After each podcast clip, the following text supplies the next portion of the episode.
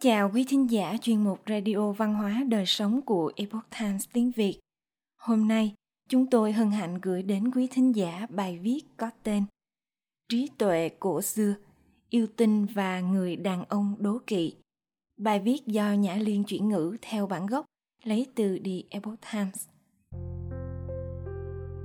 Những câu chuyện về trí tuệ cổ xưa nhắc nhở chúng ta về những truyền thống và giá trị đạo đức đã được trân trọng và gìn giữ trên khắp thế giới.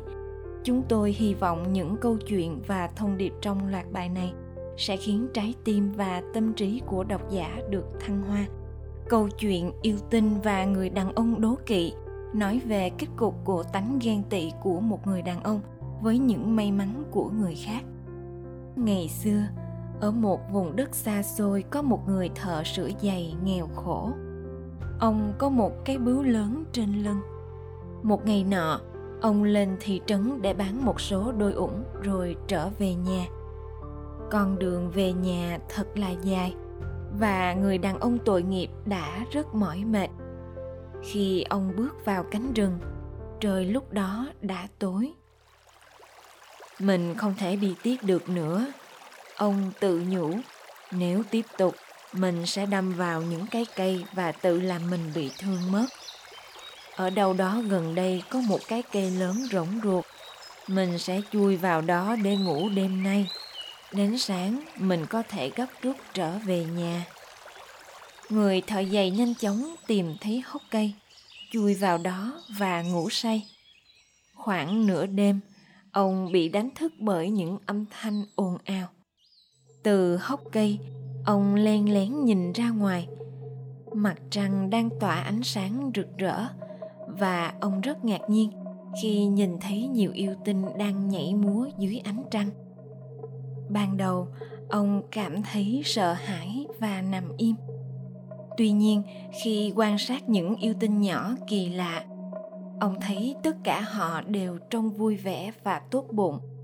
Vì vậy, ông đã trường ra khỏi hốc cây và nhập hội với họ. Các yêu tinh rất vui khi thấy ông.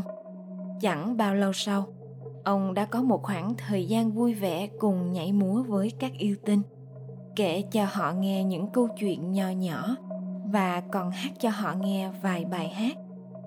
Cuối cùng, vua của các yêu tinh nói, đã đến lúc chúng ta phải nói lời từ biệt, vì ông biết đấy chúng tôi phải đi ngay khi nghe tiếng gà gáy đầu tiên.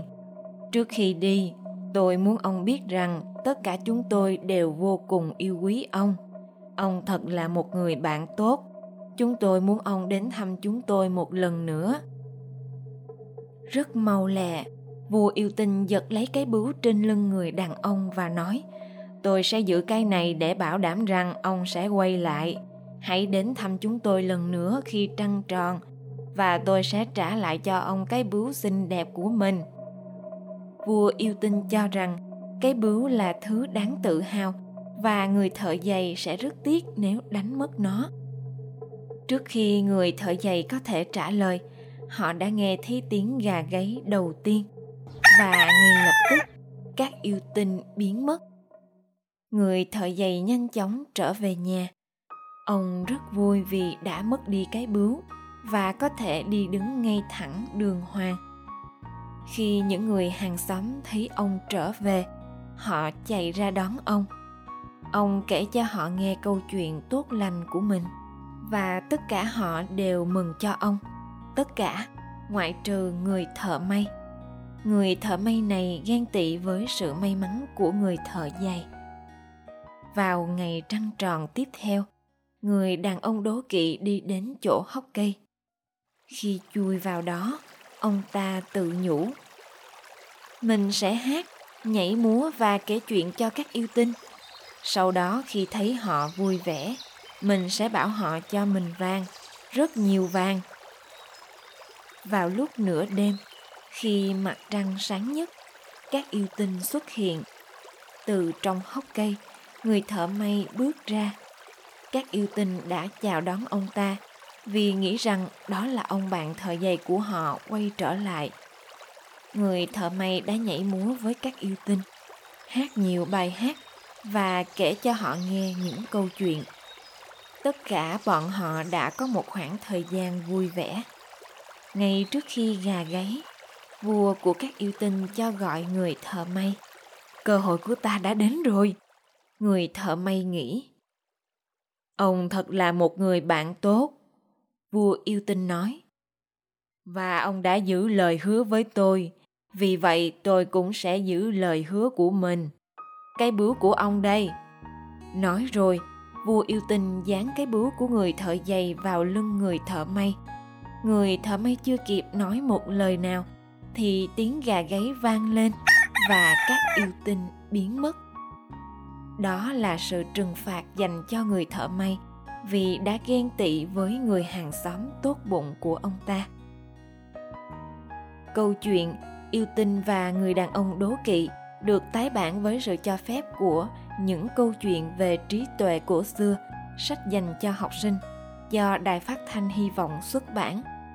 Đội ngũ ebook inspire đem đến những câu chuyện ca ngợi lòng tốt, truyền thống và tâm linh, cung cấp những hiểu biết có giá trị về cuộc sống văn hóa, gia đình, cộng đồng và thiên nhiên. Quý thính giả thân mến, chuyên mục radio văn hóa đời sống của epoch times tiếng việt đến đây là hết. Để đọc các bài viết khác của chúng tôi, quý vị có thể truy cập vào trang web e itviet com. Cảm ơn quý vị đã lắng nghe, quan tâm và đăng ký kênh. Chào tạm biệt và hẹn gặp lại quý vị trong chương trình lần sau. Kính chúc mọi điều bình an và tốt lành đến quý vị cùng người thân.